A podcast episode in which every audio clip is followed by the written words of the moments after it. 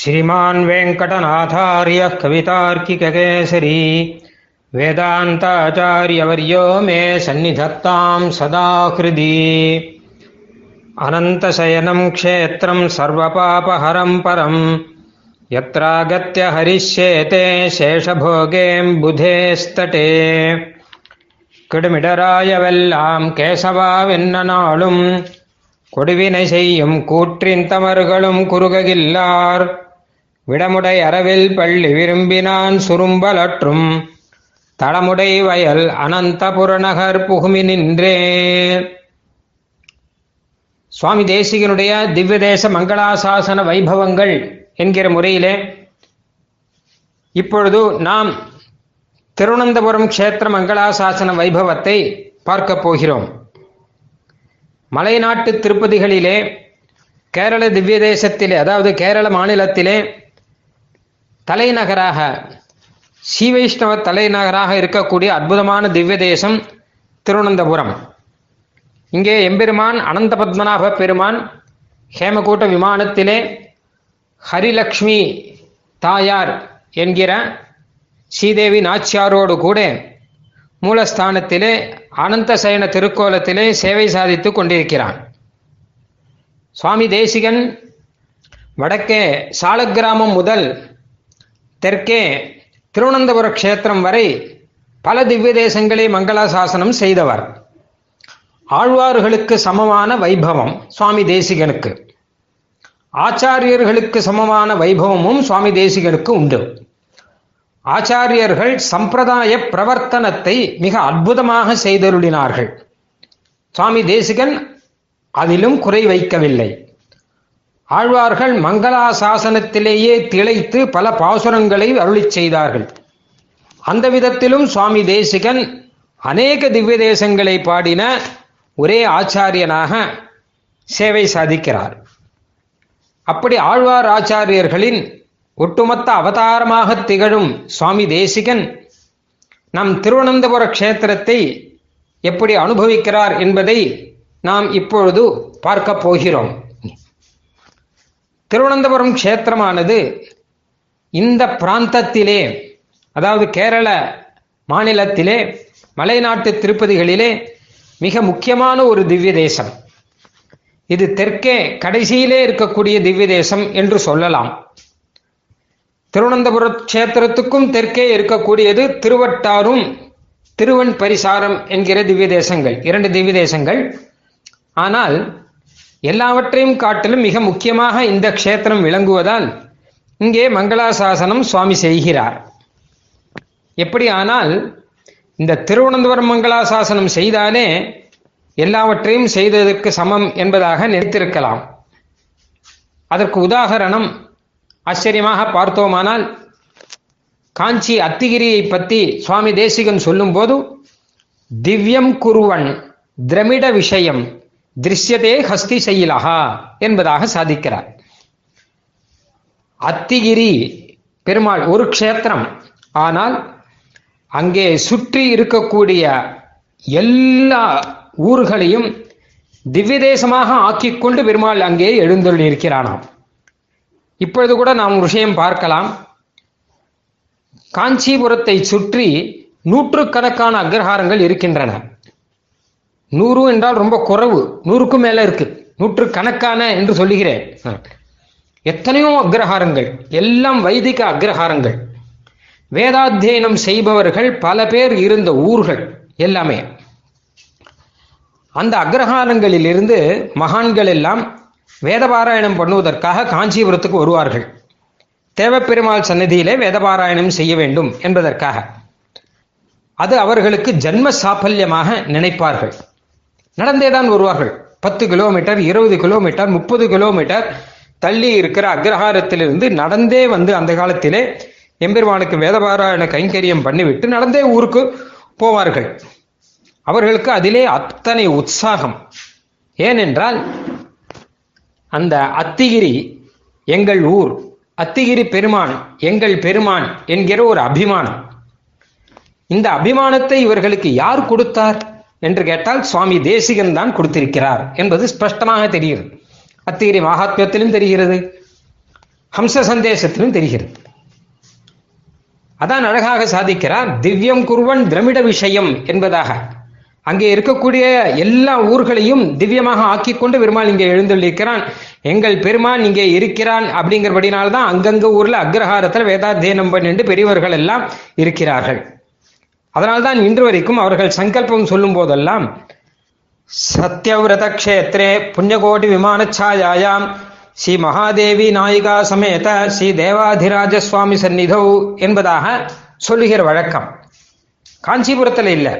காஞ்சிபுரத்திலிருந்து நாற்பத்தஞ்சு கிலோமீட்டர் தள்ளி இருக்கக்கூடிய ஊர் நாவல்பாக்கம். அந்த நாவல்பாக்கத்தில் இருந்த மகான்கள் சுவாமி ஐயா சுவாமி, சுவாமி அக்னிஹோத்திரம் யஜ்வா சுவாமி, இன்னும் அவர்களுக்கு முன்பு இருந்த ஏகப்பட்ட மகான்கள் எல்லாருமே சங்கல்பத்தில் இப்படிதான் சொல்வார்கள். அடி எனக்கு சின்ன வயசுல வேடிக்கையா இருக்கும்.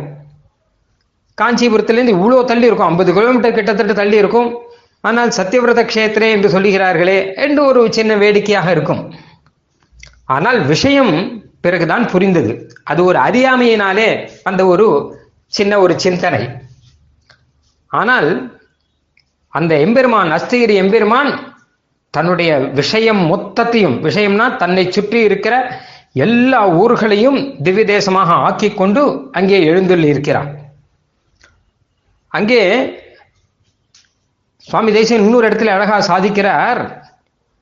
துண்டீரம் மண்டலம் மே என்பதாக ஆரம்பித்து சொல்லும் போது அங்கே க்ஷேத்திரம் சத்யவிரதாக்கியம் க்ஷிதிதல திலகம் க்ஷுத்ர காஞ்சியக்ரஹாரஹா அழகா சொல்றார். அங்க சின்ன காஞ்சிபுரம் என்பது ஒரு அக்ரஹாரம். நல்லா கவனிக்கணும். இந்த க்ஷேத்திரம் முழுக்க சத்யவிரத க்ஷேத்திரம், இந்த மண்டலம் முழுக்க தொண்டை மண்டலம். தொண்டை மண்டலத்தையும் சத்யவிரத க்ஷேத்திரத்தையும் எல்லாவற்றையும் பெருமை கொடுத்து கொண்டு எல்லாவற்றுக்கும் பெருமை கொடுத்து கொண்டு எம்பெருமான் இருக்கிறான். அதுல பல அக்ரஹாரங்கள் இருக்கு இல்லவா, எத்தனையோ அக்ரஹாரங்கள் இருக்கு. அதுல சின்ன காஞ்சிபுரம் என்பது ஒரு அக்ரஹாரம் அப்படின்னு சாதிக்கிறார். எம்பெருமானை பொறுத்தவரை சின்ன காஞ்சிபுரம் அக்ரஹாரமும் ஒரு அக்ரஹாரம் தான், நாவல்பாக்கம் ஒரு அக்ரஹாரம் தான், இன்னும் தூசி அழி அழிசூர் உத்தரமேரூர்னு எத்தனை அக்ரஹாரங்கள் அப்படின்னு தான் சொன்னேன். இதெல்லாம் கனெக்ட் பண்ண முடியாது, நூற்று கணக்கில் இருக்கு. எல்லாம் எல்லாம் வைதிகர்களுடைய அக்ரஹாரங்கள். அத்தி புரிசைன்னு அநேகம் உண்டு. இதுல இதுல எல்லா அக்ரஹாரமும் எம்பெருமானுடைய அக்ரஹாரம். அதுக்கு உதாரணம் தான் இந்த அக்ரஹாரத்தை சுவாமி தேசிகன் சாதிக்கிறார். அதுக்கு தான் திரவிட விஷயம் என்பதாக சாதிக்கிறார்.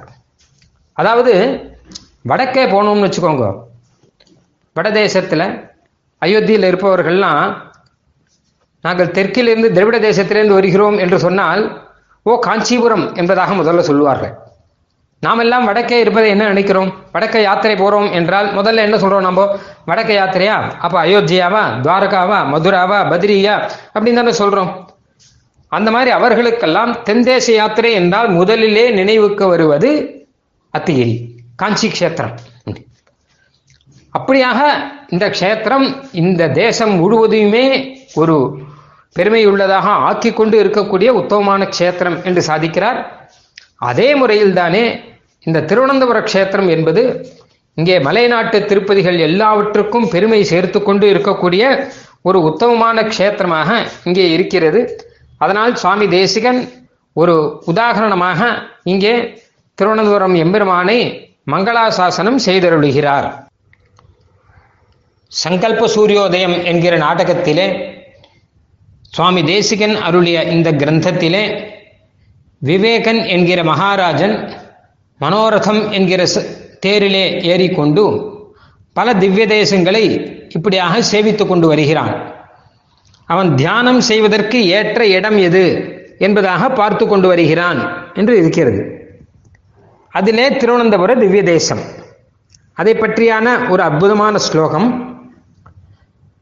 நாகம் நாபிச்ச மத்சுதோ நச்சுரா சர்வே நச்சாமி சதா தியானாரோபித சேதசோ முனிகணாஹ ஜானந்தி விஷ்ணோஃ பதம் இத்தம் நாபி சரோஜசாயி பிருதுக வியாஹாரமாகர்ணயன் சேதே பன்னக சார்வபௌம சயனே ஸ்ரீ பத்மநாபஸ்ரீயா.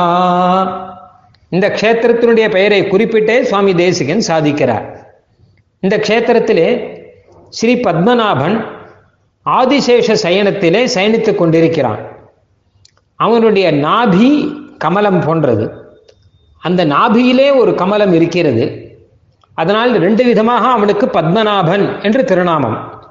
பத்மம் போன்ற நாபி உடையவன், பத்மத்தை நாபியில் உடையவன் என்று ரெண்டு அர்த்தம். அந்த நாபி பத்மத்திலே பிரம்மா இருக்கிறார். அனந்த பத்மநாப பெருமானை சுற்றி மேலும் பல தேவர்கள் இருக்கிறார்கள், பல முனிவர்கள் இருக்கிறார்கள், பல சித்தர்கள் இருக்கிறார்கள், திக்பாலகர்கள் இருக்கிறார்கள். எல்லாருமாக எம்பெருமானை ஸ்தோத்திரம் பண்ணி கொண்டு இருக்கிறார்களாம். ஆழ்வார் அழகாக சாதிக்கும் போது சிவன் அயனிந்திரன் இவர் முதற் அனைத்தோர் தெய்வ குழாங்கள் கைதொழக் கிடந்தா தாமரையுந்தி தனிப்பெரு நாயகா மூவுலகளந்த சேவடியோயே என்று சாதிக்கிறார். சிவன், அயன் என்றால் பிரம்மதேவன், இந்திரன் முதலான எல்லா தேவர்களும் கூட்டம் கூட்டமாக வந்திருக்கிறார்களாம். அவர்களெல்லாம் எம்பெருமானை கை தொழுகிறார்கள், கை கூப்பி ஸ்தோத்திரம் செய்கிறார்கள். எம்பெருமான் என்ன செய்கிறான் என்றால் கிடந்த, அவன் கிடந்த திருக்கோலத்திலே இருக்கிறான். சாக்ஷாத் சர்வேஸ்வரன் ஆனபடினாலே கிடந்த திருக்கோலத்தில் இருக்கிற அவனுக்கு சேவனம் செய்யும் முகமாக பிரம்மா, சிவன், இந்திரன் முதலான எல்லா தேவர்களுமே கைகூப்பி கொண்டு நிற்கிறார்கள். இந்த சேவையை நாம் இப்பொழுதும் திருவனந்தபுரத்திலே சேவிக்கலாம். பெருமாளுக்கு பின்னாடி பல தேவர்கள் குழாமாக இருக்கிறார்கள். தெய்வ குழாங்கள் கைதொழ கிடந்த இவர் அவர்களுக்காக எழுந்து நிற்க வேண்டுமே, அவர்களோடு பேச வேண்டுமே என்றால் இவர் சுவாமி ஆயிற்றே, சர்வ ஈஸ்வரன் ஆயிற்றே. அதனால் கிடந்த திருக்கோலத்திலே இருக்கிறார். தாமரையுந்தி தனிப்பெரு நாயக, தாமரையுந்தி என்றால் பத்மநாபன் என்பதாக அர்த்தம்.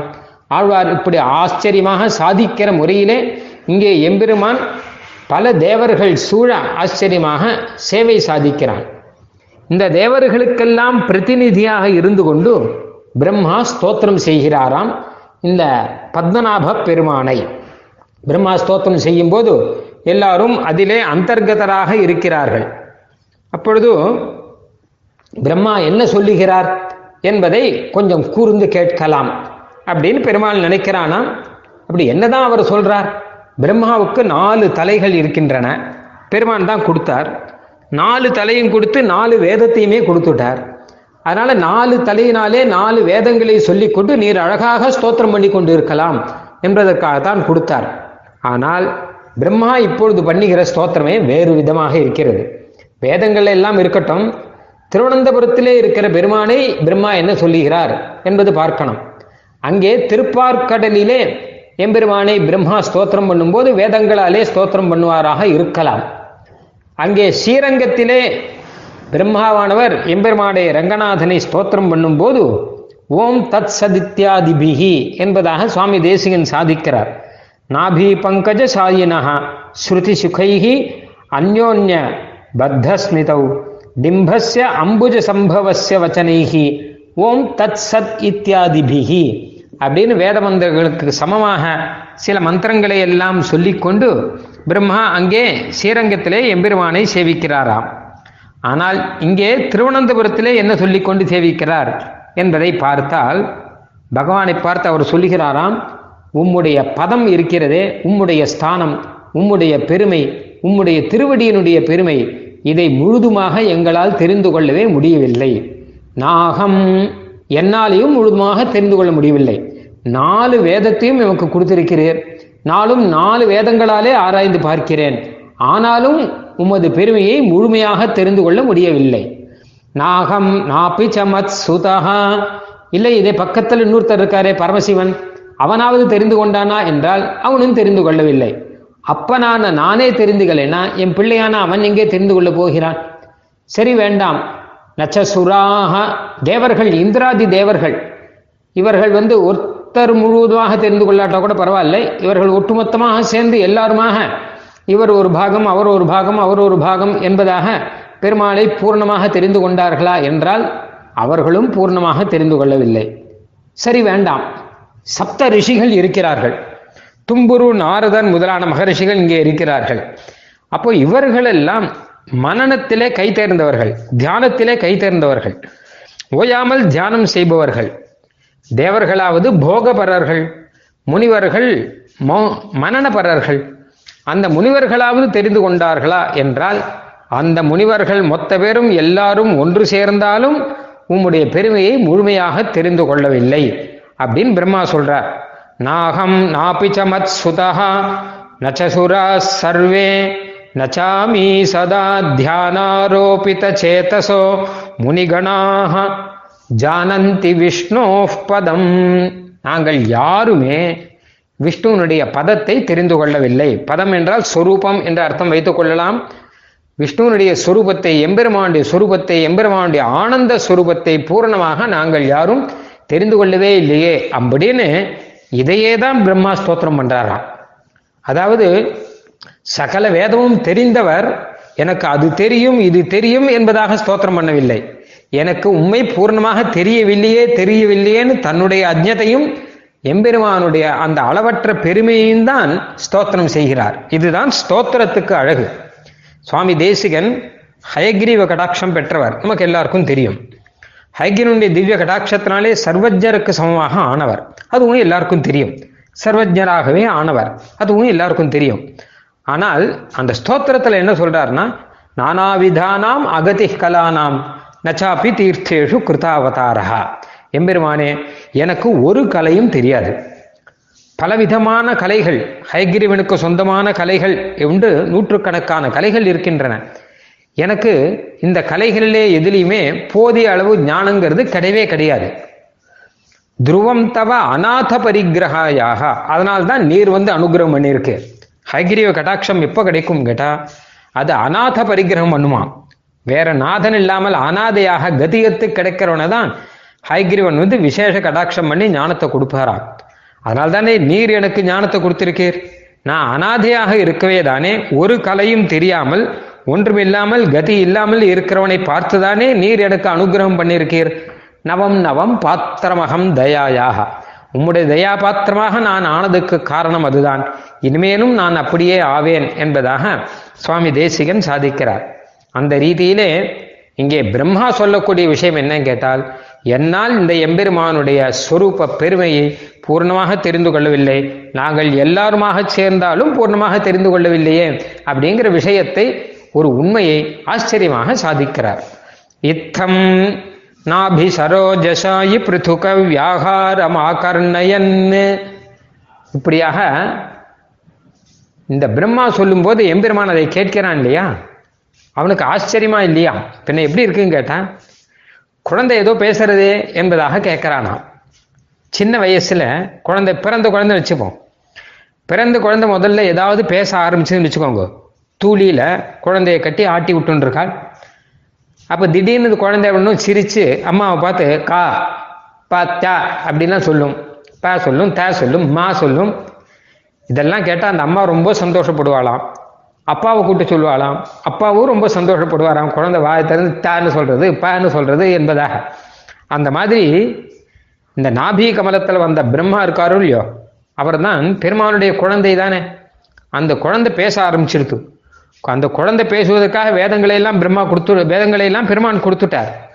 அது வேதங்களையெல்லாம் தெரிஞ்சிருந்த அந்த குழந்தை எனக்கு எதுவும் தெரியாதுன்னு சாதாரண குழந்தை போல பேசுறதோ இல்லையோ, அதை பார்த்து ரொம்ப சந்தோஷப்படுகிறார்களாம். தூளி கட்டி வச்சிருக்கிற மாதிரி நாபி கமலத்தில் வச்சிருக்கார் பிரம்மாவை. அது அழகாக ஆடும் போதெல்லாம், பிரம்மாவுக்கு அசைந்து அசைந்து கொடுக்கும் போதெல்லாம் தூளி ஆட்டுகிறா போல இருக்கான். பிரம்மாங்கிறவர் எம்பெருமானுக்கு குழந்தை. நாலு வேதங்களோடு கூட பிரம்மா சொல்லக்கூடிய எந்த வார்த்தையும் குழந்தையினுடைய மழலை வார்த்தை தான் எம்பெருமானுக்கு. மழலை சொல்லு போலதான் எம்பெருமான் அதை ரசிக்கிறானா.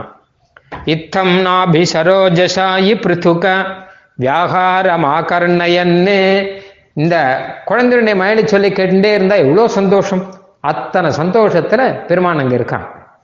சேதே பன்னக சார்வபௌம சயனே ஸ்ரீ பத்மநாபஹா ஸ்ரீயா.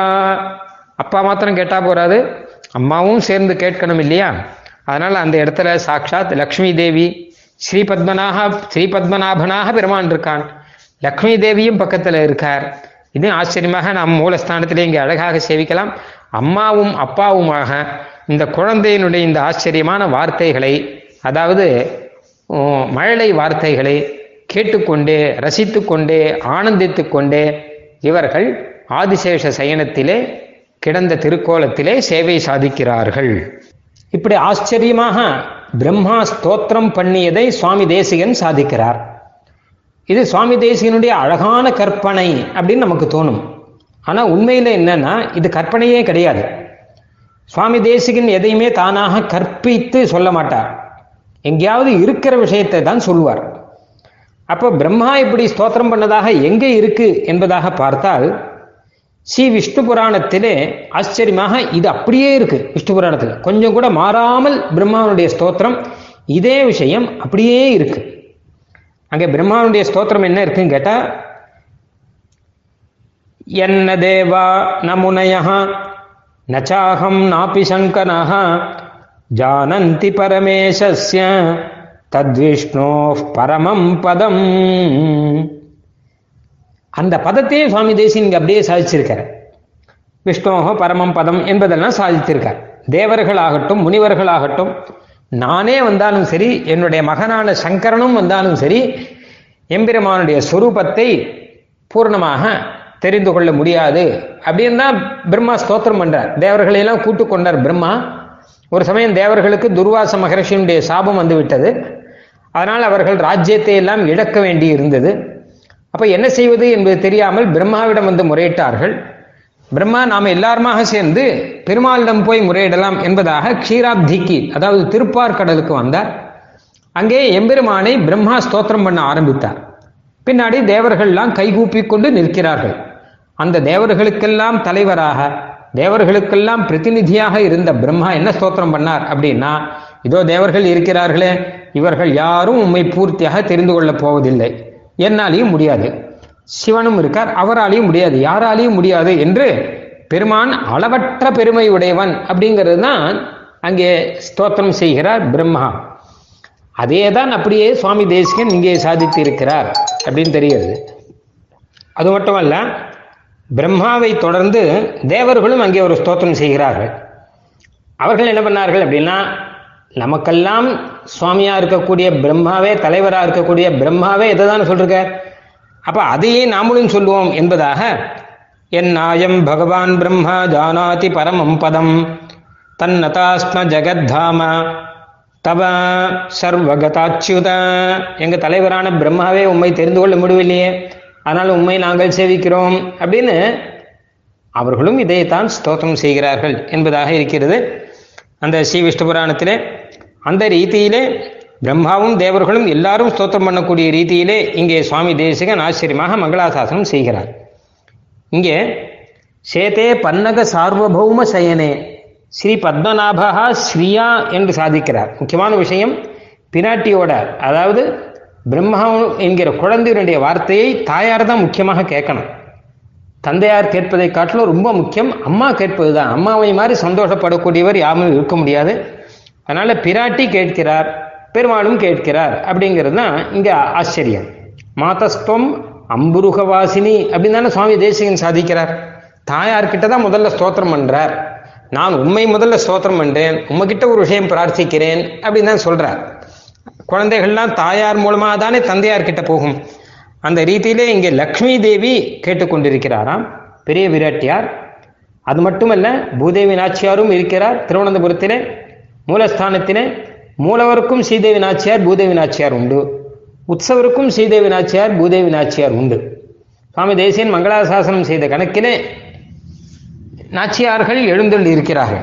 இங்கே இங்கே இந்த பூதேவி நாச்சியாரை கூட சுவாமி தேசிகன் பூஸ்திதியில் ஒரு குறிப்பாக சாதிச்சிருக்கார். சங்கல்ப கிங்கர சராச்சர சக்கரவாளம் சர்வாதிசாயினம் அனந்தசயஸ்ய பும்சஹ பூமானம் ஆத்மவிபவை புனருக்தயந்தி வாச்சாம் அபூமிரபி பூமிரசி துவமேகா என்பதாக ஸ்லோகம். இங்கே சர்வாதிசாயினம் அனந்தசயஸ்ய பும்சஹ அப்படின்னு சொல்லும்போது அனந்த சயனத்தில் இருக்கக்கூடிய எம்பெருமானுடைய திவ்ய மகிழ்ச்சியாக பூமி பிராட்டி இருக்கிறார் அப்படின்னு சாதிக்கிறார். பூஸ்துதியில் இருக்கக்கூடிய அழகான ஸ்லோகம். எம்பெருமானுக்கு இருக்கக்கூடிய பெருமையே அதிகமாக இருக்கு. அப்போ பூமி பிராட்டியாரால் இன்னும் பெருமை கூடுறதா. சர்வாதிசாயியா பெருமான் இருக்கான் பிரம்மா ஸ்தோத்திரம் பண்ணுறபடியாக அளவற்ற பெருமையோடு கூட எம்பெருமான் இருக்கான். ஆனால் அவனுடைய பெருமையை மறுபடியும் திருப்பி தான் சொல்லுகிற மாதிரி, அதாவது என்ன கேட்டான்னா இரண்டு மடங்கு பெருமை இப்போ. ஏன்னா இவனுக்கு இருக்கிற அத்தனை பெருமையும் அப்படியே பூமி பிராட்டியாருக்கும் இருக்கு. அதனால என்ன ஆச்சுன்னு கேட்டால், எம்பெருமானுக்கு இருக்கக்கூடிய எத்தனை பெருமைகள், அத்தனை பெருமைகளோடு கூடிய பூமி பிராட்டியாருடைய பதி என்பதாக வேற ஒரு பெருமை, இப்படி எல்லாம் சேர்ந்திருக்கு. பெருமாளுக்கும் பெருமை கூட்டுகிறார். அப்புறமே எம் ஹி தத்தேஜா எஸ் சா ஜனகாத்மஜா என்பதாக ஸ்ரீமத் ராமாயணத்தில் சொல்வார்கள். பெருமான் அப்பிரமேயன், அளவிட முடியாதவன். சீதா பிராட்டியும் அப்பிரமேயர், அளவிட முடியாதவர், அளவிட முடியாத பெருமையுடையவர் என்பதாக அர்த்தம்.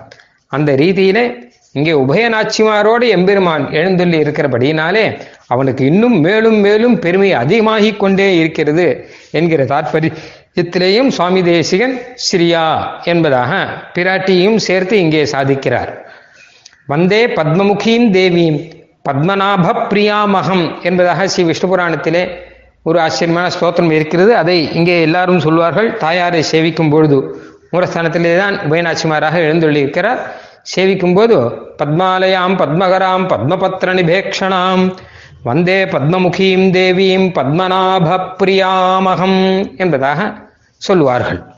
இந்த மங்களாசாசன ஸ்லோகத்திலே எம்பெருமானுடைய பல பெருமைகளை சுவாமி தேசிகன் சாதித்துள்ளார். அதாவது அனந்தன் என்கிற திருநாமத்துக்கு ஏற்றபடியாக அளவற்ற பெருமை உடையவன், எல்லா தேவர்களாலும் ஸ்தோத்திரம் செய்யப்படக்கூடியவன், எல்லா தேவர்களும் புடைசூழ இருப்பவன், எல்லா தேவர்களுக்கும் ஆதியான காரணமாக இருக்கிறவன், நமக்காக திருவனந்தபுரத்திலே வந்து சேவை சாதிக்கிறவன், பிராட்டியுடன் கூட நமக்கு அனுகிரகம் செய்கிறவன். அது மட்டுமல்ல, அனந்த சயனத்திலே ஆதிசேஷ சயனத்திலே சேவை சாதிக்கக்கூடியவன். இப்படியான பல விஷயங்களை சாதித்திருக்கிறார். இதே விஷயங்களை தான் சுவாமி தேஸ் சுவாமி நம்மாழ்வார் அங்க திருவனந்தபுரம் திருவாய்மொழியிலும் சாதித்திருக்கிறார்.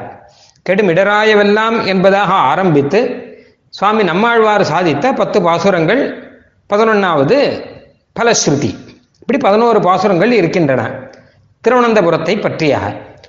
அந்த பாசுரங்களினுடைய சாரமும் இதுதான், வேற விஷயம் அங்கேயும் இல்லை. அப்படிப்பட்ட திருவனந்தபுரத்துக்கு நாம் கட்டாயம் போய் எம்பெருமானை சேவிக்க வேண்டும் என்பது நம்மாழ்வார் நமக்கு இடக்கூடிய கட்டளை.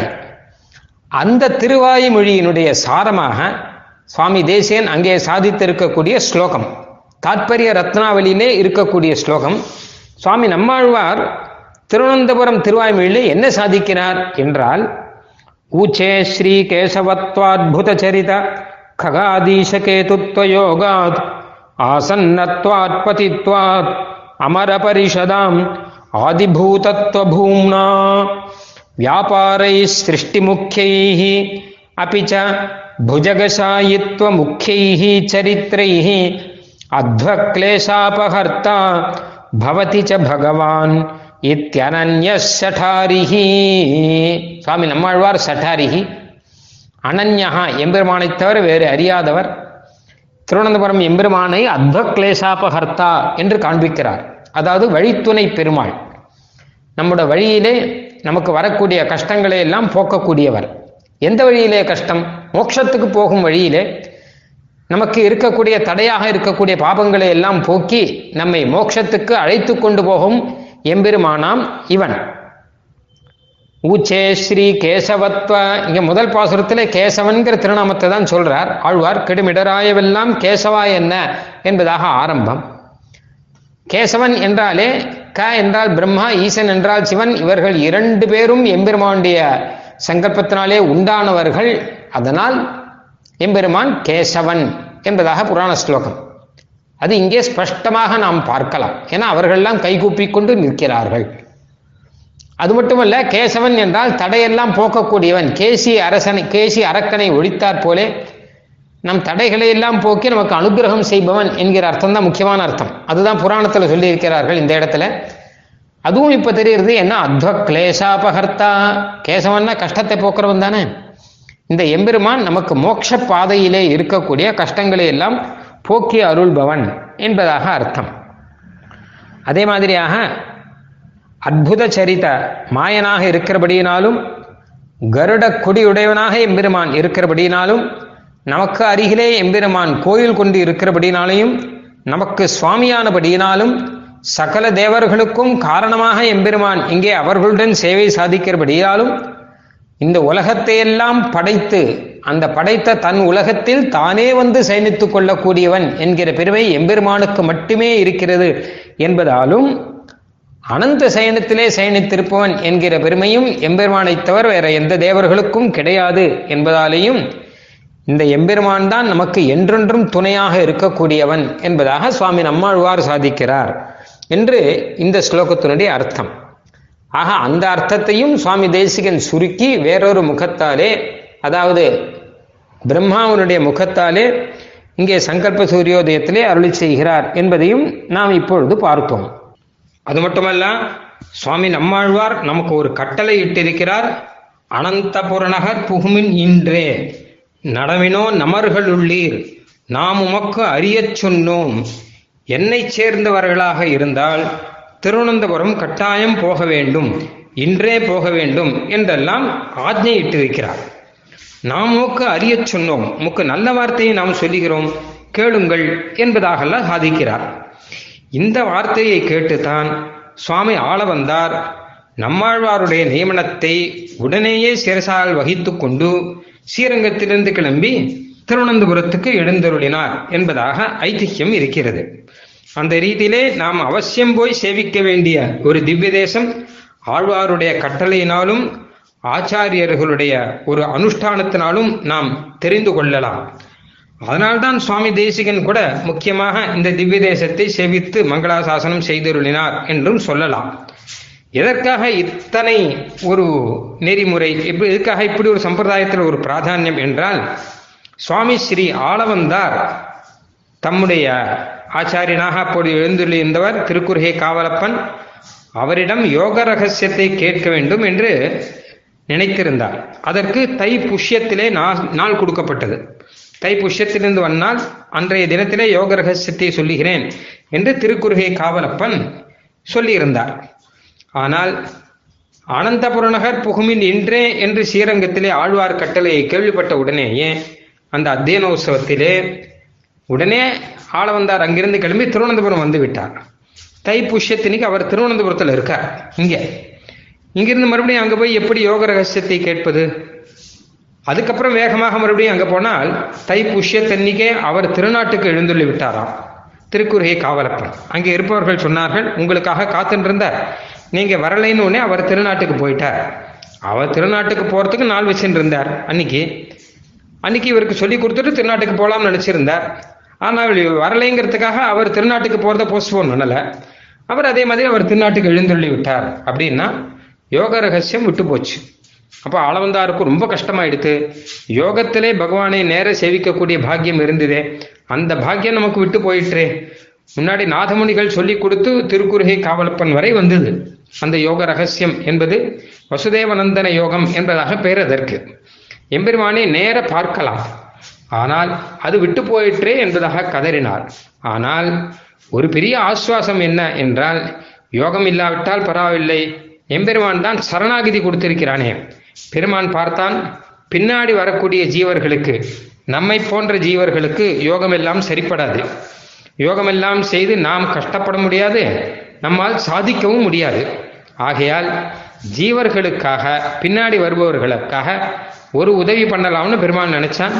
என்ன கேட்டால், இந்த யோகம் பக்தி யோக பிரக்ரியை இருக்கு இல்லையா, அதை அப்படியே ஒழிச்சுட்டான் எம்பெருமானே. நீங்கள் சரணாகதி பண்ணுங்கோள் போரும், வேற எதுவும் வேண்டாம், மற்றதை பற்றி நினைச்சே பார்க்க வேண்டாம் என்பதாக பெருமான் அதற்காக பண்ண ஏற்பாடு.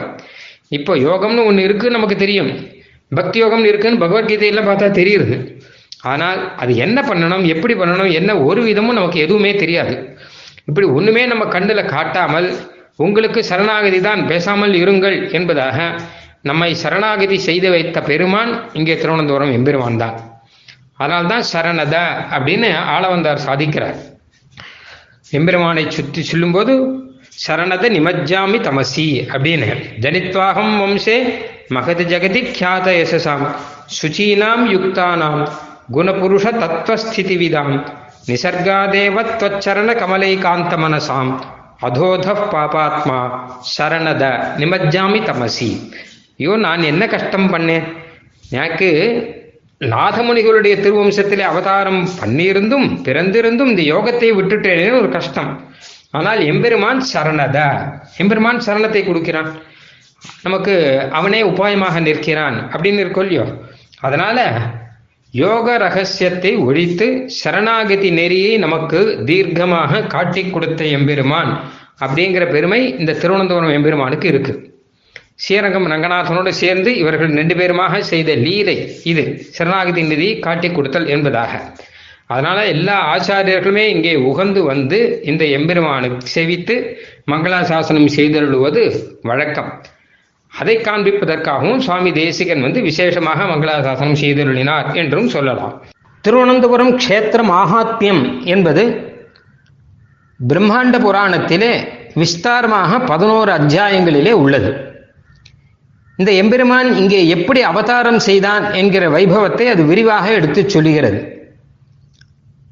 அதை பற்றிய ஒரு அழகான ஸ்லோகம் ஒன்று, பாலாத்மா பகவான் திவாகர கிரகே லீலாபரோ ஜாத்துச்சித் வேலாரண்ய தரோகோ அவாம ஜலதேகே மூலாலயேந்தர்ஹிதஹா யோலாவன்யமயம் வபுப்பனிஷயம் நீலாப்தசீலம் ததே ஸ்ரீலாக்ஷாஞ்சிதம் அப்ஜனாபமிகதம் பாலாக்ஷ பாக்யம் பஜே என்பதாக. ஒரு சமயம் திவாகர மகரிஷி என்கிற முனிவர், கிருஷ்ணாவதாரத்தை சேவித்து ஆனந்தத்திலே இருந்த முனிவர், கிருஷ்ணாவதாரம் முடிந்தவுடனே மிகவும் கஷ்டப்பட்டு கொண்டிருந்த போது எம்பெருமான் மறுபடியும் ஒரு பாலகனாக அவர் முன்னே வந்து அவதாரம் செய்து அவர் முன்னே சில லீலைகள் எல்லாம் செய்து காட்டினான். ஆனால் திடீரென்று ஒரு நாள் எம்பெருமான் மறைந்துவிட அவர் தவித்து தவித்து அந்த குழந்தையை தேடி தேடி தேடி தேடி ஓடி ஓடி வந்தார். அவர் வந்த இடம்தான் இந்த அனந்தன்காடு என்று சொல்லக்கூடிய இந்த அனந்த ஆரண்யம் என்கிற க்ஷேத்திரம். இங்கே எம்பெருமான் அனந்த பத்மநாபனாக மிக பெரிய உருவிலே அவருக்கு சேவை சாதித்தானாம். அவரும் சேவித்து மகிழ்ந்தார். அவர் உம்முடைய திருமேனியை சுருக்கி கொள்ள வேணும் என்று சொல்ல, அதனால் எம்பெருமான் வாமன் போலே தன்னுடைய திருமேனியை சுருக்கி கொண்டு சேவை சாதித்தான் என்பதாக இந்த புராண வைபவத்திலே ஆச்சரியமாக இருக்கிறது. அப்பொழுது அனந்த பத்மநாபனாக கிடந்த திருக்கோலத்திலே எம்பெருமான் வந்திருப்பதை பார்த்து தேவர்கள் எல்லாருமே வந்து எம்பெருமானை சேவித்தார்களாம்.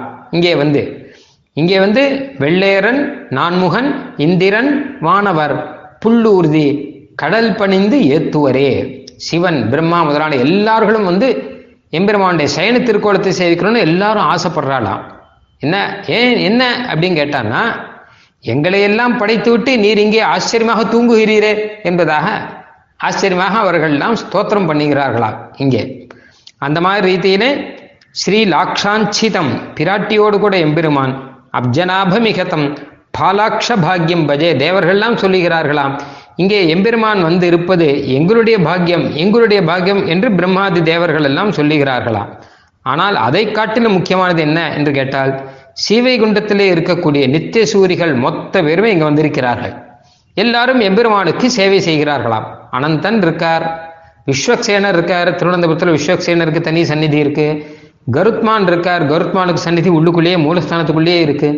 இப்படியாக அனந்த கருட விஸ்வக்சேனாதிகள் உட்பட சகல நித்திய சூரிகளும் இங்கே வந்து எம்பெருமானை ஸ்தோத்திரம் செய்கிறார்களாம். அதனால்தான் சுவாமி நம்மாழ்வார் அருளுகிறார், அமரர்கோன் அர்ச்சிக்கின்ற அமரராய் திரிகின்றார்கட்கு ஆதிசேர் அனந்தபுரத்து அமரர்கோன் அர்ச்சிக்கின்னு அங்கஹப்பணி செய்வர் விண்ணோர் நமர்களோ சொல்ல கேண்மின் நாமும் போய் நணுக வேண்டும்.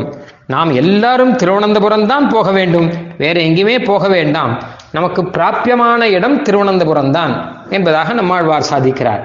ஆனால் ஒரு சந்தேகம், நீர் இது நாள் வரை நமக்கு பிராபியம் சீவைகுண்டம், சீவைகுண்டத்தையே அடைய வேண்டும் என்பதாகத்தானே சொன்னீர்கள், இப்பொழுது ஏன் திருவனந்தபுரம் என்று கதையை மாற்றி விட்டீர்கள் அப்படின்னு கேட்டா, சுவாமி நம்மாழ்வார் சொல்றார், வாஸ்தவம்தான், சீவைகுண்டம் தான் நம்ம அடைய வேண்டிய இடம் என்று சொன்னேன். ஆனால் சீவைகுண்டத்தில் இருப்பவர்கள் கூட இங்கேதான் வந்திருக்கிறார்கள். மொத்த பேரும் சீவைகுண்டம் போய் பார்த்தால் அங்கே யாரும் கிடையாது. மொத்த பேரும் திருவனந்தபுரத்திலே அனந்த பத்மநாபனை சேவிப்பதற்காக, ஸ்தோத்திரம் செய்வதற்காக, கைங்கரியம் செய்வதற்காக எல்லாருமே இங்கே வந்திருக்கிறார்களாம் இந்த இடத்துல. அப்ப அவர்களுக்கும் இது பிராப்பியமாக இருக்கும்போது நாம் ஸ்ரீவைகுண்டம் போயிட்டு மறுபடியும் இங்க வருவானேன், அதை கட்டண நேர திருவனந்தபுரம் போய் சேவிச்சுட்டோம்னா நம்ம எல்லாரையும் சேர்த்து சேவிச்சுடலாம். ஸ்ரீவைகுண்டத்துல பெருமானை சேவிச்சா மாதிரியும் சேவிக்கலாம், திருப்பார்கடல்ல பெருமானை சேவிக்கிற மாதிரியும் சேவிக்கலாம், விபத்துல பெருமாள் சேவிக்கிற மாதிரியும் சேவிக்கலாம், அர்ச்சையில பெருமாள் சேவிக்கிற மாதிரியும் சேவிக்கலாம். ஏன்னு கேட்டான்னா ஸ்ரீவைகுண்டத்துல இருக்கிற மாதிரி நித்திய சூரிகள் மொத்த பேரும் இருக்கார்கள், திருப்பார்கடல்ல பெருமாள் இருக்கா மாதிரி சைன திருக்கோலத்திலே சேவை சாதித்துக் கொண்டிருக்கிறான், தேவர்கள் எல்லாம் இருக்கிறார்கள். விபவத்திலே பார்த்தால் எம்பிரவாண்டி விபவ அவதாரத்திலே முதல் அவதாரமே பத்மநாப அவதாரம் தான். அதாவது விபவ அவதாரம் முப்பத்தி ஒன்பது அவதாரம் என்பதாக சுவாமி தேசிகன் சாதித்திருக்கிறார் ஆகமங்களிலிருந்து எடுத்து. அதில் முதல் அவதாரம் ஸ்ரீ பத்மநாபனுடைய அவதாரம் தான்.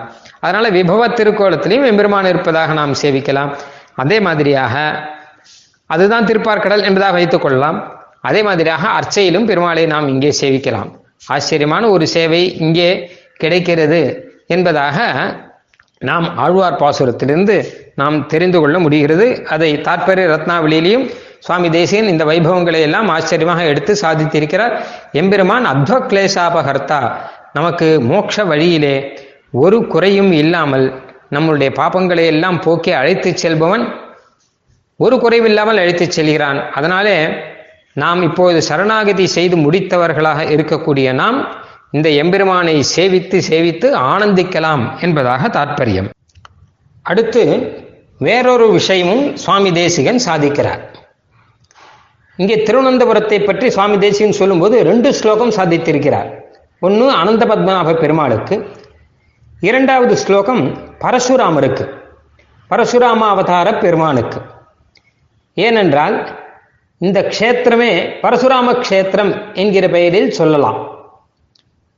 பரசுராமனுடைய திவ்ய வைபவத்தை நாம் எடுத்து பார்த்தால் இங்கே அவர் வந்து தங்கியிருக்கிறார் என்பது அழகாக தெரிகிறது. சுவாமி தேசிகன் இதுக்கு ஒரு அழகான வச்சனம் ஒன்று சாதிச்சிருக்கார்.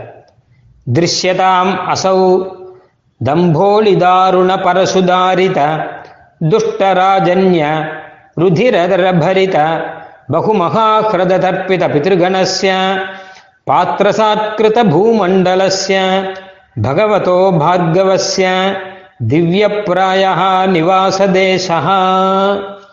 பகவதோ பார்கவஸ்ய என்பதாக அந்த பார்கவராமன் என்று சொல்லக்கூடிய பரசுராமருடைய ஒரு திவ்ய க்ஷேத்திரம், அவர் வசிக்கக்கூடிய இடம், இதை பாருங்கள் என்பதாக சாதிக்கிறார்.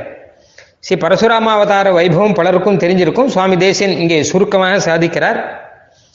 ஜமதக்னி மகரிஷி என்பதாக அவருடைய தகப்பனார், அவரை கார்த்தவீரியன் என்கிற கார்த்தவீரிய அர்ஜுனன் என்கிற ஒரு அரசன், அவனை சேர்ந்தவர்கள் எல்லாம் அந்த மகரிஷியை வெட்டி விட்டார்கள், கொண்டு கொண்டு போட்டு விட்டார்கள்.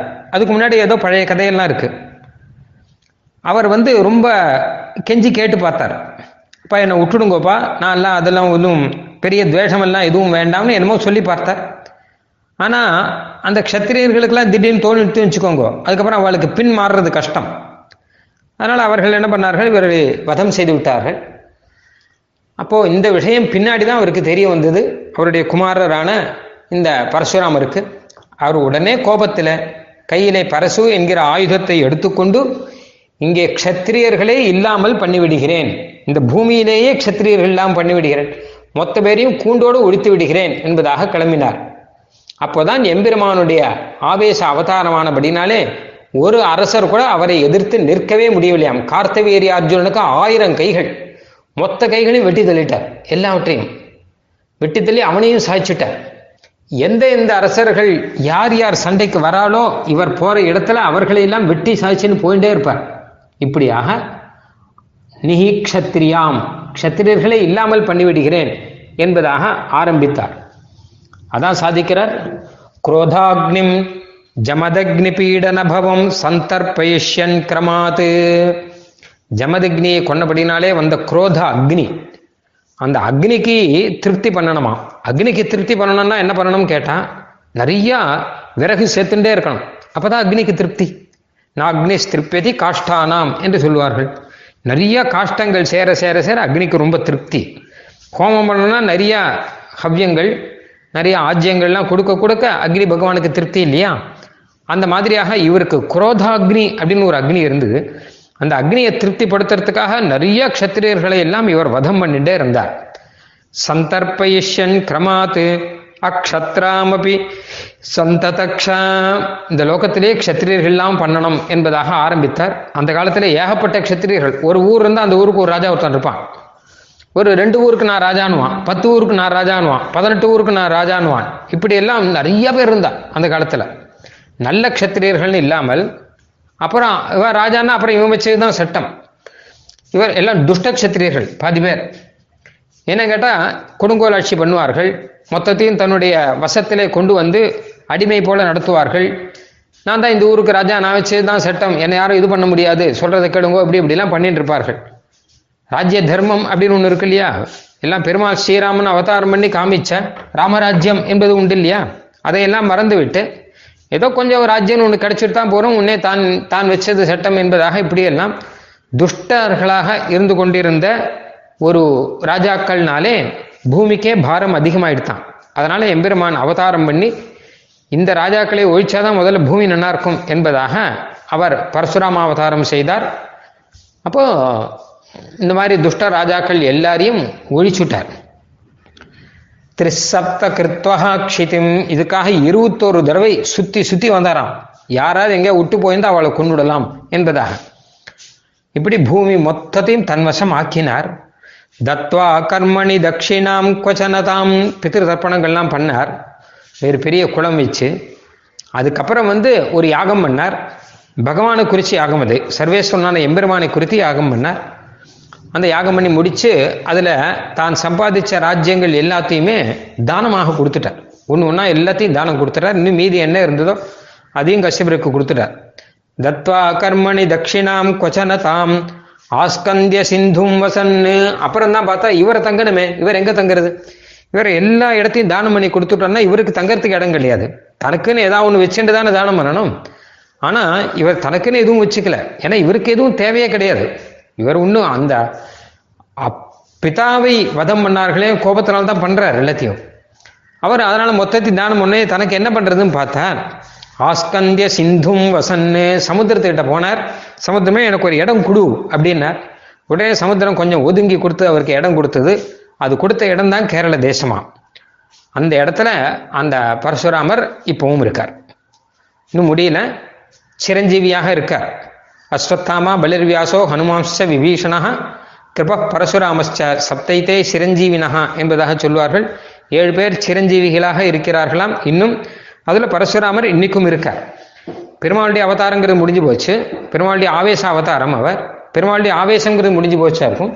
ஆனால் அந்த பரசுராமன் அப்படிங்கிறவர் இன்னுக்கும் இருக்கார் அப்படிங்கிறத புராணங்கள்லாம் சொல்லியிருக்கு. ஆத் ஆஸ்தே அத்யாபி மகேந்திராத்ரௌ யஸ்ததண்டா பிரசாந்ததீஹி.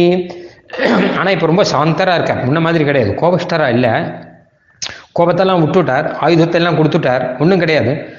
வெறும் பரசுராமர் சாந்தமாக இன்னைக்கும் இந்த க்ஷேத்திரத்திலே, அதாவது இந்த கேரள தேசத்திலே அவர் எழுந்தொள்ளி இருக்கிறார் என்பதாக புராணங்கள் எல்லாம் சொல்கிறது. அதனால் சுவாமி தேசிகனும் அந்த குரோதாகிங்கிற சோத்திரத்தை சொல்லி அப்ரம்மண்யம் அபாகரோத்து பகவான் ஆப்ரம்ம கீட்டம் முனிஹி. அந்த பரசுராம முனிவரானவர் பரசு முனிவன் என்பதாக சுவாமி சாதிப்பார் ஒரு இடத்துல. அவர் நமக்கு இருக்கக்கூடிய அப்ரம்மண்யத்தை போக்கடிக்க வேணும். அப்ரம்மண்யம்னா என்ன அப்படின்னு கேட்டால், நாம் எல்லாம் பிரம்மத்துக்கே ஹிதமானவர்கள். அதாவது என்ன கேட்டால், பிரம்மத்துக்கு கைங்கறி மரணம், சாட்சாத் பரபிரம்மனான நாராயணனுக்கு கைங்கறி மரணம், சாட்சாத் பிரம்மம்னு சொல்லக்கூடிய வேதத்துக்கு ஏற்றவர்களாக நாம் இருக்க வேண்டும். ஆனால் இதையெல்லாம் விட்டுட்டு வேற எங்கே எங்கேயோ எப்படியோ நாமளும் துஷ்டர்களாக இருந்தோம்னா, துஷ்ட க்ஷத்திரியர்கள்னு சொல்கிற மாதிரி துஷ்ட பிராமணர்கள் அப்படின்னு சொல்ல மாதிரி நாம் இருந்தோம்னு வச்சுக்கோங்க, என்ன பிரயோஜனம்? துஷ்ட க்ஷத்திரியர்களை அவர் ஒழிச்சா மாதிரி துஷ்ட பிராமணர்களாக யாராவது இருந்தான்னா அவர்கள்ட்ட இருக்கக்கூடிய அந்த துஷ்டத்தன்மையை இவர் ஒழிக்கணும். இப்போ முன்ன மாதிரி நம்மளே ஒழிச்சிடக்கூடாது, அந்த மாதிரி இல்லை இவர். இப்போ சாந்தராக இருக்கார். இப்போ என்ன பண்ணணும்னு கேட்டால், எங்ககிட்ட இருக்கக்கூடிய அப்ரம்மண்யம், அதாவது பிரம்மத்துக்கு ஏற்றவர்கள் இல்லாமல், வேதத்துக்கு ஏற்றவர்கள் அல்லாமல், பிராமணர்களுக்கு ஏற்றவர்களாக இல்லாமல் நாம் எப்படி எப்படியோலாம் வாழ்ந்து கொண்டிருந்தோமானால் நமக்கு இருக்கக்கூடிய அந்த துஷ்ட ஸ்வபாவத்தை இந்த பரசுமுனிவனான எம்பெருமான் போக்கி அருள வேணும் என்பதாக இந்த ஸ்லோகத்திலே பிரார்த்திக்கிறார். இந்த ஸ்லோகம் தசாவதார ஸ்தோத்திரத்திலே பரசுராமாவதாரத்தை சொல்லும்போது சுவாமி தேசிகன் சாதித்த ஸ்லோகம் எல்லாருக்குமே தெரியும். அதே ஸ்லோகத்தையே தான் சுவாமி தேசிகன் இங்கே சாதிக்கிறார். இங்கே திருவனந்தபுரத்திலே வரும்போது இங்கே சாதிக்கிறார். இந்த ஊர் பெயரை சொல்லி அத்திர அப்படின்னு இந்த ஊரிலே பரசுராமனுடைய திவ்ய கஷேத்திரத்திலே இந்த குரோதாக்னியம் என்பதாக ஆரம்பித்து இந்த ஸ்லோகத்தை சாதிக்கிறார். அதற்கேற்ற மாதிரி பரசுராமருக்கு ஒரு ஒரு கோயில் இருக்கு இந்த ஊரில். பரசுராம கஷேத்திரன் பெயர். ஆச்சரியமான கோயில், ரொம்ப பெரிய கோயில், அது பிரசித்தமான கோயில் கூட. எப்படி அனந்த பத்மநாபன் கோயில் ரொம்ப பிரசித்தமாக இருக்கோ அதற்கப்புறம் சொல்லலாம். அனந்த பத்மநாபன் கோயில் அளவு பிரசித்தம் எதுவும் கிடையாது. இப்போ தான் ஜெகத் பிரசித்தமாக இருக்கார் இந்த பெருமாள். ஆனால் இந்த ஊரில் வந்து பரசுராம பெருமாளும் கொஞ்சம் பிரசித்தமாகத்தான் இருக்கார். நிறையா சேவார்த்திகள்லாம் வரக்கூடிய இடம், நிறையா பேர் தர்ப்பணங்கள்லாம் பண்ணக்கூடிய இடம், பித்ரு தர்ப்பணங்கள்லாம். ஏன்னா பரசுராமர் வந்து விசேஷமாக பிதாவுக்கு தர்ப்பணம் பண்ணார் இல்லையா? அதனால கருத்துஹர சிகரிகந்துக விஹ்ருத்யுன்முக ஜகதருந்து தஜிதஹரி தந்த தந்துரோதந்த தசவதன தமன குசல தசசத புஜமுக நிருபதி குலருதிர ஜரபரித பிருத்துதர தடாக தற்பித பித்ருக பிருகுபதி சுகதி விகதி கரணத பரிடி சுபருக பிருத்துதர தடாக தற்பிதங்கிறார். ஒரு பெரிய குளத்தை தானே ஏற்பாடு பண்ணி அதில் தர்ப்பணம் பண்ணாராம். அந்த மாதிரி இங்கே பரசுராமர் கோயிலில் இங்கே ஒரு குளம் ஒன்று இருக்குது. இந்த குளத்தில் தர்ப்பணம் பண்ணால் விசேஷம் என்பதாக நிறைய பேர் வந்து பித்திருபலின்னு சொல்லுவாங்க. இந்த பலியெல்லாம் கொடுத்து விட்டு போவார்கள் அப்படின்னு ஒரு வழக்கம் உண்டு இங்கே. அதனால் சுவாமி தேசிகன் இது பரசுராமருடைய திவ்ய தேசம், திவ்ய பிராயோ திவாச தேசா என்பதாக முதல்லையே குறிப்பிட்டு அவரை பற்றியான இந்த ஸ்லோகத்தையும் இங்கே மங்களாசாசனம் செய்திருக்கிறார். இது சுவாமிக்கு சகஜம்தான். ஒரே ஸ்லோகத்தையே ரெண்டு மூணு இடத்துல மங்களாசாசனம் செய்வது என்பதாக ரெண்டு மூணு இடத்துக்கும் அது பொருத்தமாக இருக்கும் என்பதுதான் நாமும் அங்கே ஆச்சரியமாக பார்க்கிறோம். இப்படியாக பரசுராம கஷேத்திரத்திலே பரசுராம பெருமானை இங்கே மங்களாசாசனம் செய்கிறார். இந்த பரசுராம பெருமானை நாம் சேவிக்கலாமா, நாம் கோயிலுக்கு போய் பெருமாள்லாம் சேவிக்கலாமா அப்படின்னு ஒரு சின்ன ஒரு சந்தேகம் வரும் நிறையா பேருக்கு. இந்த ஊருக்கு வரவர்கள்லாம் கேட்பதுண்டு, இந்த பரசுராம பெருமானை நாம் சேவிக்கலாமா, எப்படி, என்ன, ஏதுன்னு. இதுக்கும் வந்து சுவாமி தேசிகன் ஆச்சரியமாக ஒரு சமாதானம் ஒன்று சாதிச்சிருக்கார். அதையும், அதாவது விரோத பரிகாரம் அப்படிங்கிற கிரந்தத்தில் இந்த சமாதானத்தை சுவாமி சாதிச்சிருக்கார். ஆவேசாவதாரத்தில் பிரதிஷ்டார்ச்சனாதிகள் எல்லாம் பிரதர்தன வித்யாதி நியாயத்தாலே அவ்வோ ஜீவ விசிஷ்ட பரமாத்ம விஷயங்களாதல் அவ்வோ ஜீவர்களை ஆவேசிக்கும் அதற்கு துல்லியநாமமான சாட்சாத் அவதார விஷயங்களாகதல் அப்படிங்கிறதாக சாதிக்கிறார். அதாவது பெருமானுடைய சாட்சாத் அவதாரம்னு சில அவதாரம், ராமகிருஷ்ணாதி அவதாரங்கள், சிலதெல்லாம் ஆவேச அவதாரங்கள் என்பதாக பேரே. பெருமாள் ஆவேசம் பண்ணி வரக்கூடிய அவதாரங்கள் பரசுராம அவதாரங்கிறது அப்படிதான். அப்படிப்பட்ட ஆவேச அவதாரங்களை பற்றி ஆகமங்களில், அதாவது பாஞ்சராத்திர ஆகமங்கள்லாம் சொல்லும்போது அவர்களுக்கு பிரதிஷ்டையெல்லாம் பண்ணணும் இல்லையோ? அப்போ சொல்லும்போது என்ன பண்ணணும்னு கேட்டான்னா, அவர்களுக்குள்ளே அந்தரியாமையாக இருக்கக்கூடிய பகவானை தான் பிரதிஷ்டை பண்ணணும். அந்த ஜீவாத்மாவை பிரதிஷ்டை பண்ண மாட்டார்கள். அவர்களுக்குள்ளே அந்தரியாமையாக இருக்கக்கூடிய பரமாத்மாவை பிரதிஷ்டை செய்வார்கள். இல்லாட்டா இந்த ஜீவர்களுக்குள்ள அந்தரியாமையாக இருக்கிற பரமாத்மான்னு வைக்காமல் அந்த அந்தரியாமையாக இருக்கக்கூடிய பரமாத்மா ஒருத்தர் இருக்காரோ இல்லையோ, ஆவேசம் பண்ணாரோ இல்லையோ, அவரே சாட்சாத்தாக கூட இருக்கலாம். அப்படியாக வச்சு ஏதோ ஒரு விதத்திலே அவர்களை பிரதிஷ்டை செய்து பூஜாதிகள் செய்யலாம் என்பதாக ஆகமத்திலே இருக்கிறது.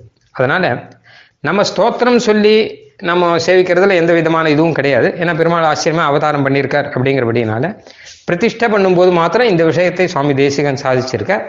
அதனால் அப்படி உள்ளுக்குள்ளே அந்தரியாமையாக பகவானை வைத்து பிரதிஷ்டை பண்ணியிருந்தால் நாம் வந்து ஆச்சரியமாக சேவிக்கலாம் என்பதாக தெரிகிறது. இதுதான் நம்ம ஆகமப்படி பிரதிஷ்டை பண்ணால் இப்படி தான் பிரதிஷ்டை பண்ணுவார்கள் அப்படி பாஞ்சராத்திர ஆகமப்படியாக. அப்படி பாஞ்சராத்திர ஆகமப்படியாக பிரதிஷ்டை பண்ணியிருக்கக்கூடிய க்ஷேத்திரத்திலே நாம் போய் அவசியம் போய் சேவிக்கலாம் என்பதாக அர்த்தம். சுவாமி தேசிகனும் அது வந்து ரொம்ப ஆச்சரியமாக சாதிக்கிறாங்க. திருஷ்டுவா சஹர்ஷம் அஞ்சலிம் பத்னன்னு அப்படி நாடகத்தில் வரும். இந்த க்ஷேத்திரத்துக்கிட்ட வரைச்ச ரொம்ப சந்தோஷப்பட்டு கையை கூப்பிண்டு இந்த ஸ்தோத்திரங்களை எல்லாம் சொன்னார்கள் என்பதாக வரும். எப்பவுமே திவ்ய தேசம்னு சொன்னாலே உடனே தூரத்திலிருந்தே கையை கூப்பணும் என்பதாக சுவாமி தேசிகன் பல இடத்துல சாதிச்சிருக்கார். திவ்ய தேசத்துக்கே முதல்ல கை கூப்பணும், அதுக்கப்புறம் கோயிலுக்கு கை கூப்பணும், அதுக்கப்புறம் பெருமாளுக்கு கை கூப்பணும், எல்லாம் உண்டு. அதனால பகவதோ பார்கவஸ்ய திவ்ய பிராயா நிவாச தேசான்னு சொன்ன உடனேயே கை கூப்பிட்டாலாம். ரொம்ப சந்தோஷத்தோடு அப்படியா பரசுராமர் இருக்கிற இடமா அப்போ போனோமா, ரொம்ப சந்தோஷம். அதுக்கப்புறம் தான் அத்திரான்னு ஆரம்பிக்கிறார். இந்த இடத்துல அனந்த பத்மநாபன் இருக்கார் அப்படின்னு முக்கியமான விஷயத்தையும் அங்கே சாதிக்கிறார் என்பதாக நாடகத்திலே ஆச்சரியமாக வந்திருக்கு. இப்படியாக சுவாமி தேசிகன் அனுபவித்த அனந்தபுர க்ஷேத்திர மகாத்மியம் நாம் பார்த்தோம். நமக்கு இது ஒரு ஒரு வரப்பிரசாதம், அற்புதமான வரப்பிரசாதம். ஏன்னு கேட்டோம்னா, ஆவணி திருவோணத்திலே நாம் இந்த க்ஷேத்திர மகாத்மியம் பார்க்கிறோம். ஆவணி திருவோணம் என்பது ஓணம் பண்டிகை நாள், அதாவது வாமன பெருமாள் அவதாரம் செய்த நாள். அந்த ஓணம் பண்டிகையை விசேஷமான கொண்டாடக்கூடிய ஒரு க்ஷேத்திரம் இது. இங்கே இங்கே திருக்காட்கரை அப்படிங்கிற திவ்ய தேசத்திலே வாமன பெருமாள் எழுந்தொள்ளியிருக்கார். அவருக்கு பத்து நாள் உற்சவம், அந்த பத்து நாள் உற்சவம் முடிஞ்சு இந்த திருவோணத்தில் முடியும். அதனால் ஓணம் பண்டிகைங்கிறது வாமன அவதாரத்தை கொண்டாடக்கூடிய ஒரு பண்டிகை. திருவோணத்தான் அப்படின்னு வாமன அவதார பெருமாளுக்கு திருநாமம். இங்கே ஸ்ரோணாயாம் சிரவணத்வாதஸ்யாம் முகூர்த்தே அபிஜிதி பிரபுன்னு புராணம் சொல்லுகிறது. ஆவணி மாசத்திலே சிரவண நட்சத்திரத்திலே துவாதசி திதியிலே அபிஜித் முகூர்த்தத்திலே எம்பெருமான் வாமன பெருமான் அவதாரம் செய்தார் என்பதாக சொல்லுகிறது. அதை கொண்டாட முடியாவோ என்னமோ தெரியல, முக்காவாசி சிரவண துவாதசி வரும் இந்த ஆவணி மாசம். சில சமயம் வரும், சில சமயம் வராது. சிரவணமும் எம்பெருமானுடைய நட்சத்திரம், துவாதசியும் எம்பெருமானுடைய ஒரு திதி, ரெண்டும் சேர்ந்து வந்தால் ரொம்ப ரொம்ப விசேஷம். அது வாமன பெருமானுடைய அவதார தினமாக கூட ஆகும் முக்காவாசி ஆவணி மாசத்துல வந்தால். அதனால அதுக்கு விசேஷமான ஆராதனங்கள், விசேஷமான விரதங்கள் எல்லாமே சொல்லியிருக்கா.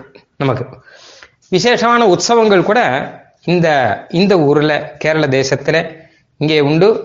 இங்கே ஓணம் பண்டிகைங்கிறது ரொம்ப விசேஷம். பெருசா ஒரு விசேஷ அழகா என்ன சொல்லுவான்னா, எம்பெருமான் கண்ணன் அவதாரம் பண்ணுவதற்கு முன்னாடி எல்லாருமே இந்த திருவோணம் தான் கொண்டாடிட்டு இருந்தார்களாம். கிருஷ்ணாவதாரம் வந்த பிறந்தான் எல்லாரும் வந்து இதை காட்டிலும் கண்ணனுடைய அவதாரம் விசேஷம்னு சொல்லிட்டு அதற்கு மாறினார்கள் என்பதாக ஒரு குறிப்பை கூட நாம் பெரியாழ்வார் திருமொழியிலே நாம் பார்க்க முடியும். திருவோண பண்டிகையை கொண்டாடுதலை பற்றி ஒரு குறிப்பு அங்கே இருக்கு. பெரியாழ்வார் அழகா திருவோணத்தான் அப்படின்னு அழகாக சொல்றார். வாமனாவதாரத்தை பற்றி சொல்லும்போது திருவோணத்தான் என்பதாக சொல்லுகிறார். மாத்திரமல்ல, எம்பெருமானே திருவோணத்தான் தான். ஏன்னா ஸ்ரோணா நட்சத்திரம் விஷ்ணுர் தேவதா அப்படின்னு இருக்கு இல்லையா. அதனால ஓணம் பண்டிகைக்கே உரியவன்.